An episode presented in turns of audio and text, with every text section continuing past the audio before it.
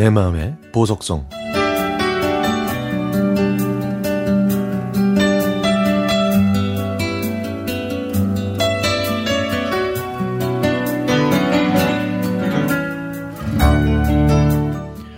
어느 날 아파트 관리실에서 방송을 하더라고요. 선착순 몇 명한테 비둘기 퇴치기를 나눠줄 테니까 필요한 입주민은 관리실로 오라고. 9, 10분쯤 있다가 마감됐다는 방송을 듣자마자 아파트에 설치된 실외기 근처에 비둘기가 알을 낳는다는 말이 생각났죠. 그동안 비둘기 소리가 가깝게 들려서 불길한 예감이 들긴 했습니다. 그래서 저희 집 실외기를 살펴봤는데 다행히 비둘기 흔적이 안 보여서 문을 닫으려는 그 순간 구석에서 알을 품고 있는 비둘기를 제 눈으로 보고야 말았습니다. 저는 깜짝 놀라 소리를 지르면서 호들갑을 떨었지만 곧바로 마음을 진정시키고 인터넷을 뒤졌죠.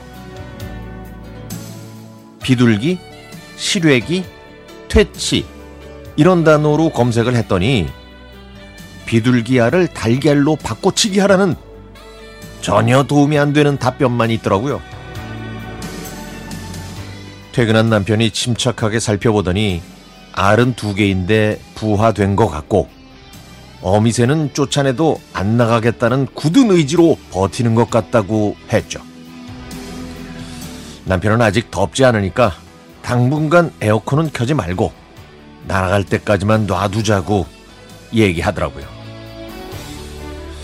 그래서 심성이 착한 남편은 빵 부스러기와 물을 주면서 비둘기 가족을 보살피기 시작했습니다. 아니 그랬더니 엄마 비둘기가 나뭇가지를 물어와서는 나름대로 둥지 비슷하게 집도 짓더라고요. 저는 무서워서 그곳을 들여다보지도 못했는데 몇 주가 지나 비가 많이 내리던 날 비둘기들이 좀 걱정이 돼서 한번 들여다봤습니다. 새끼 두 마리가 비를 쫄딱 맞으면서 엄마가 돌아오기를 기다리고 있더군요. 시간은 흘러 여름이 됐고 드디어 비둘기들을 떠나보낼 시간이 다가왔습니다. 그날 아침에 남편은 비둘기들의 보금자리를 치우기 시작했는데요. 건너편 아파트에서 지켜보던 어미새가 급하게 날아와 새끼들에게 뭐라고 신호를 보내더니 시범을 보여주듯 멋지게 날아올랐습니다.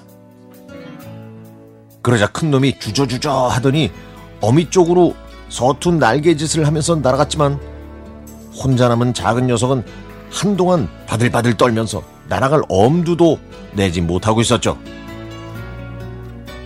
그러자 어미새가 다시 날아와서 바로 아래층에서 남은 새끼를 불렀습니다.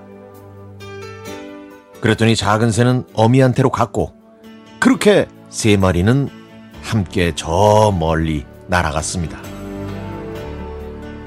그렇게 비둘기 가족이 저희 집을 떠난 다음에야 에어컨을 편하게 틀 수 있었죠.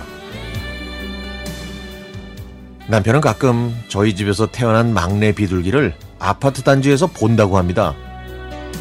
워낙 체구가 작아서 한눈에 알아봤다고 그러네요. 물론 저는 그 말을 안 믿습니다. 저는 비둘기만 보면 그저 무심하게 아휴 우리 집에 잠깐 머물던 애들도 여기 있을까? 이런 생각만 한답니다.